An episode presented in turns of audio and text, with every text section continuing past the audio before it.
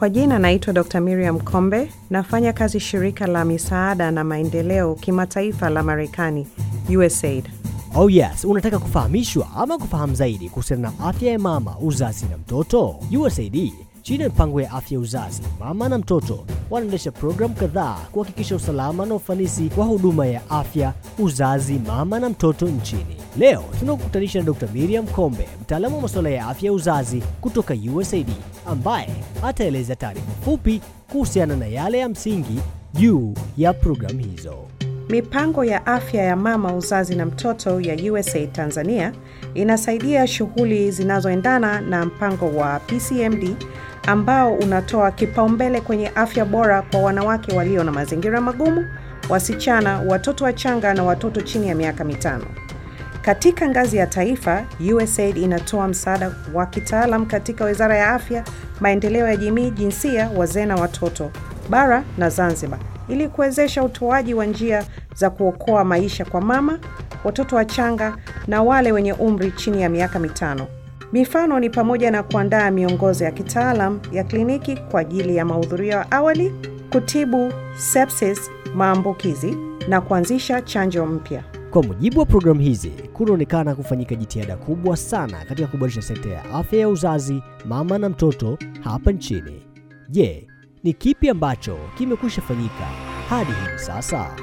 Jitihada za kuboresha utoaji wa huduma zimeimarisha utoaji wa huduma bora kabla, wakati na baada ya kujifungua, kuunganisha huduma za vituo kwa jamii katika eneo la kanda ya Ziwa na kanda ya Magharibi. Hii ni pamoja na kusaidia huduma za kujitegemea kabla ya kujifungua, huduma za dharura wakati wa kujifungua, pamoja na huduma maalum za uangalizi kwa watoto wachanga na waliozaliwa, huduma pekee za unyonyeshaji na huduma za mama kangaroo.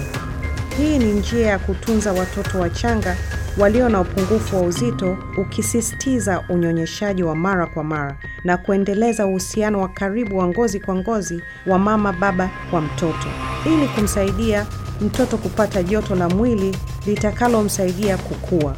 Kuongezeka kwa huduma za wajawazito baada ya kujifungua ikiwa ni pamoja na kuanzisha kwa huduma za uzazi wa mpango muda huo huo baada ya kujifungua, kuanzisha mfumo wa ufuatiliaji na utoaji wa taarifa unaozingatia kifo cha mama na kifo cha uzazi, na vile vile kuimarisha uzoefu wa elimu na ujuzi kwa vitendo katika programu ya mafunzo ya uuguzi na ukunga ili kuhakikisha kuwa wana uwezo wa kutoa huduma bora pindi wanapohitimu.